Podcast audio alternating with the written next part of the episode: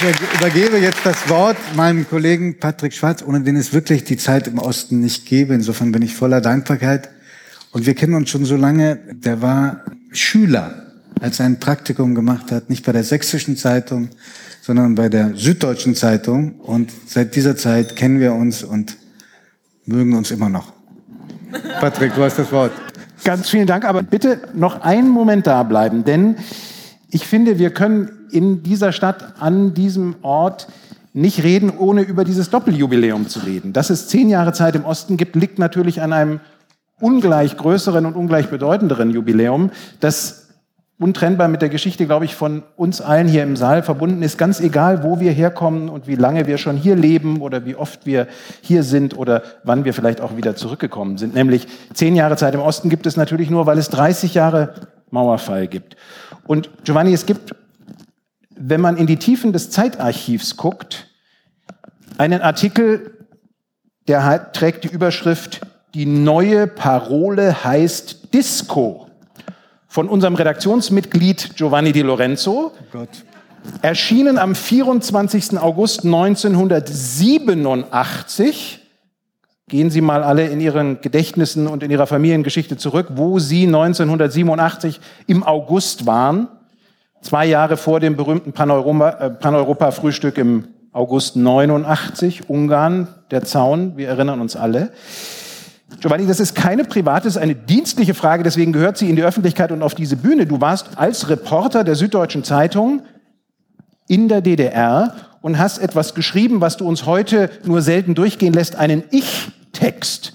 Nämlich, wie es dir ergangen ist bei deinen Recherchen im Prenzlauer Berg in Berlin in der Jugendkultur zwischen FDJ-Zentralrat und rebellischen Jugendlichen, die einen Irokesenschnitt trugen und sich deswegen vom, FDB, vom Leiter des FDJ-Freizeitheimes Hühnermenschen nennen lassen mussten, weil sie einen Hühnerkamm trugen. Das alles weiß ich aus deinem Artikel. Wie um Gottes Willen bist du, der du heute noch 30 bist, vor 30 Jahren schon als Reporter, in diesem damals anderen Land gewesen? Ich fürchte, nach der Einleitung kommt Montag die Bitte um eine Gehaltserhöhung für diese. Stimmt! Anders kann ich mir diese Freundlichkeit nicht erklären. Also, ich ähm, war in einem anderen Leben ein glücklicher und freier Reporter bei der Süddeutschen Zeitung und ähm, da gab es äh, einige Vorfälle bei Konzerten von Jugendlichen, die sich Zugang verschaffen wollten zu Konzerten, vor allem von Westkünstlern. Und das war eigentlich der Anstoß zu kommen. Und dann ähm, habe ich mich mit ausführlich mit der Punker-Szene beschäftigt am Prenzlauer Berg. Und ich kann mich zwar nicht mehr erinnern, dass sie die Geschichte im Ich-Stil gehalten hatte, würde ich heute strengstens untersagen. Aber diese Begegnung habe ich noch ähm, im Kopf. Und ich bin dann wirklich, das ist die, die, die bewegendste und vielleicht auch glücklichste Zeit ähm, meiner Journalistentätigkeit gewesen, fast ein Jahr lang äh, überwiegend in der DDR gewesen. Und zwar von äh, Oktober, Ende Oktober äh, 89. Nee, Ende November, Ende November 89, Mitte November oder Ende 89 bis zum 3. Oktober 1990 und ähm, habe die ganze DDR bereist und war auch oft hier in Leipzig. Du beschreibst in diesem ersten Text, noch vor der Wende, wie diese Jugendlichen äh, äh, sich Freiräume schaffen, die, wie es in der Unterzeile des Textes heißt, die sozialistische Doktrin gar nicht vorsah. Du beschreibst aber vor allem mit einem sehr feinen Humor, und Sie haben davon ja heute Abend auch die eine oder andere Kostprobe schon genießen können, wie diese armen FDJ-Funktionäre, die merken, dass ihnen die Fälle davon schwimmen, sich rührend bemühen, irgendwelche Punks in ihre leeren Jugendzentren zu kriegen, um zu beweisen, dass sie die Stimmung der Zeit Moskau, Glasnost, Perestroika entfaltet haben.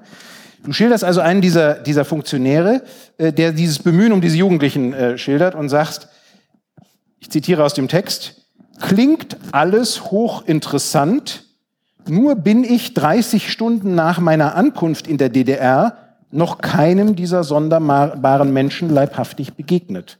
Waren das Potjomkinsche Dörfer, die dir vorgespielt wurden, die die DDR einem Westreporter naja, wir mussten ja, hat? Also wir konnten ja nicht angeben, man musste da eine Genehmigung sich einholen, um diese Reportage zu machen. Da konnte ich ja nicht schreiben, ich will äh, über die subversive Szene am Prenzlauer Berg was schreiben, sondern ich hatte, glaube ich, gesagt, mich interessiert die äh, Arbeit der FDJ in Jugendgruppen. So, und ich hatte einen Aufpasser, das fällt mir jetzt wieder ein, und der arme Kerl hatte drei Kinder. Und der war, nachdem er mich den ganzen Tag begleitet hatte, abends einfach müde. Er hat dann gefragt, ob wir noch zusammen irgendwie was essen gehen wollen. Und da er hat mit mir also das Pflichtprogramm gemacht von FDJ Heim zur FDJ. Funktionär. Und dann habe ich gesagt, nee, nee, ich bin selber müde. Und dann bin ich nach dem Essen immer ausgebüxt und habe die Punks besucht am Prenzlauer Berg. So war die Geschichte. Aber das war vor der Wende. Alles vor der Wende. Als du dann nach dem Mauerfall im November wieder in die ja noch existierende DDR kamst, wo allerdings die Grenzen dann offen waren, stellt man fest, wenn man auf die Ortsmarke guckt, das ist bei Tageszeitungen, steht oft vorne Peking, bo, bo, bo, eigener Bericht oder so, dass dort ganz auffällig oft bei deinen Texten, bei deinen Reportagen Leipzig steht. Mhm.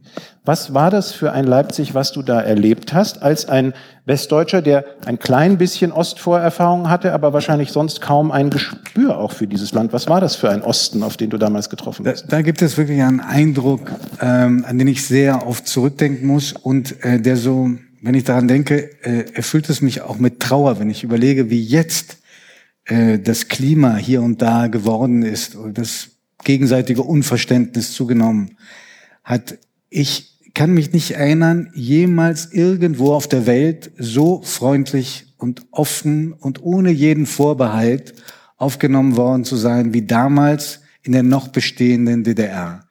Du hast Menschen getroffen und dann ging es los und die haben geredet und haben ihre Türen aufgemacht und äh, mit mir getrunken bis in die Nacht hinein und haben geredet und es war einfach eine unglaubliche Atmosphäre von Aufbruch und von Vertrauen und Zutrauen. Ähm, und äh, mein Eindruck aus der Ferne ist, es ist nicht mehr ganz so. Was ist da, was ist da passiert? Das, was ist verloren? Das ist ein Thema, was, glaube ich, das sprengt jeden Rahmen.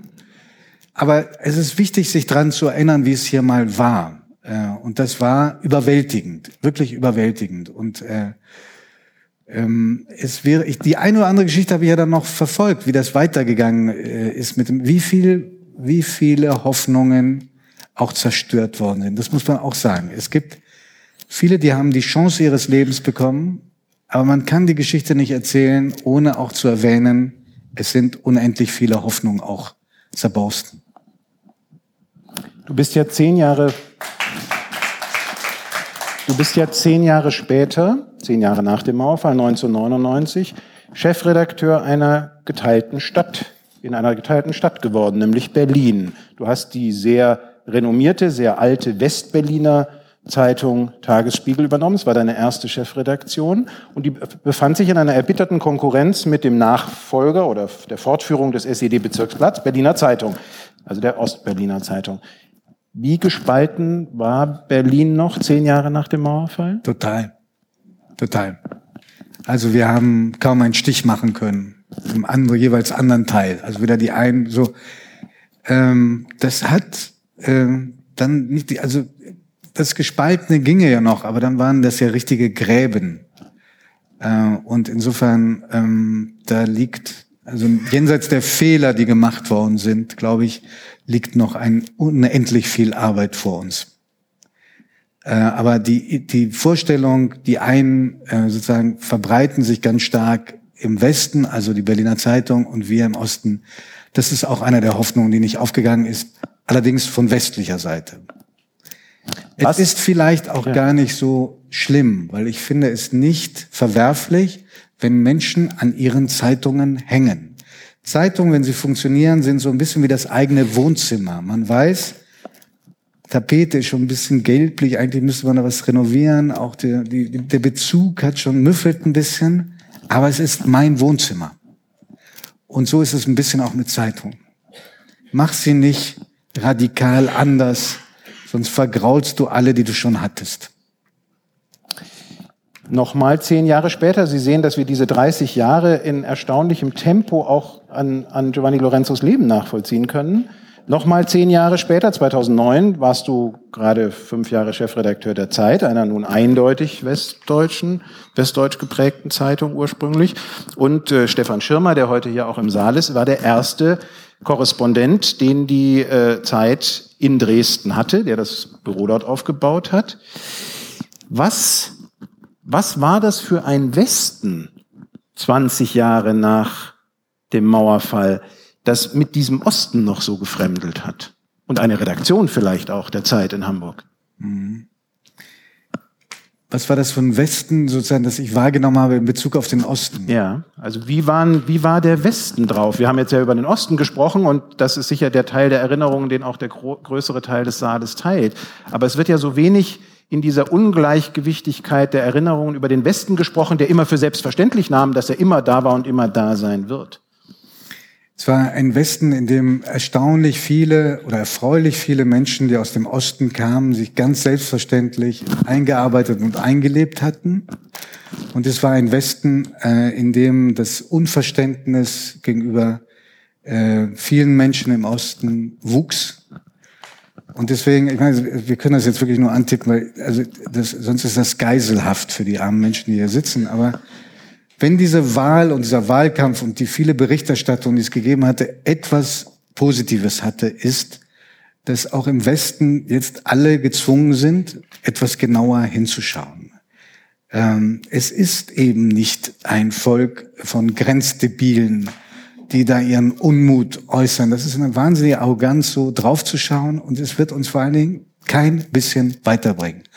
Wenn es ähm, ein, ein, solche Unzufriedenheit gibt, dann gibt es Dinge, die sicherlich äh, im Westen immer unverständlich bleiben oder überwiegend unverständlich bleiben, aber dann sind auch Fehler gemacht worden. Und äh, wenn man die Fehler einfach übergeht, wird man nichts lösen. Es ist da viel Beziehungsarbeit zu leisten.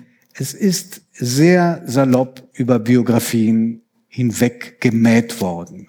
Und das rächt sich jetzt. Das ist mein Eindruck aus der Erinnerung von dem, was vor 30 Jahren war. In wirklich sträflicher Verkürzung jetzt. Vielen Dank. Wir haben ja jetzt gleich die drei Kollegen Martin Machowitz, Anne Hänig und Valerie Schönjan auf der Bühne. Ich glaube auch Jana Hensel ist inzwischen mit dem Zug aus Berlin eingetroffen. Das sind ja nun vier ostdeutsche Stimmen, die, seit es die Zeit im Osten gibt, in diesen zehn Jahren sehr das Blatt insgesamt auch geprägt haben. Wie nimmst du das als Chefredakteur wahr, wenn du die Konferenz leitest? Wird über Osten und Westen anders gesprochen jetzt als vor zehn Jahren? Ja, wir haben ja jetzt auch eine Serie äh, laufen, warum wir uns nicht mehr verstehen. Also wir haben ein bisschen zugespitzt ausblendend all das, was sehr gut läuft. Aber es ist so, wir haben hingeschaut, da wo es noch nicht so gut läuft. Und das wird in, in überwiegend und auch in der Planung so nur von Kollegen und Kolleginnen gemacht, die tatsächlich einen Ost-Background haben. Und das finde ich auch richtig. Dann die letzte Frage, die Prognose, wenn wir in zehn Jahren zum 40 Jahre Mauerfall, 20 Jahre Zeit im Osten hier stehen. Hast du eine Ahnung, wo sich die Geschichte hin entwickeln könnte, die du ja selber seit 30 Jahren journalistisch verfolgst, die ein Teil, wir haben es gerade gehört, auf eine gewisse Weise du, du auch gewesen bist? Ich habe gelernt, dass alle Prognosen, die wir abgegeben haben, falsch waren. Ähm, insofern traue ich mir das nicht zu. Es gibt Wünsche, die ich habe, das ist, äh, dass wir uns besser verstehen, äh, dass die Zeit natürlich im Osten noch viel mehr Leserinnen und Leser hat, dass man vielleicht auch irgendwann mal aufhört, von diesem Gegensatz zu sprechen, der im Moment so markant ist. Aber wie lange das brauchen wird, ich habe keine Vorstellung. Ich kann nur sagen, lass uns an die Arbeit gehen. Ich glaube, wir können sie gut vertragen und auch leisten. Danke euch. Vielen Dank nochmal. Ja? Danke.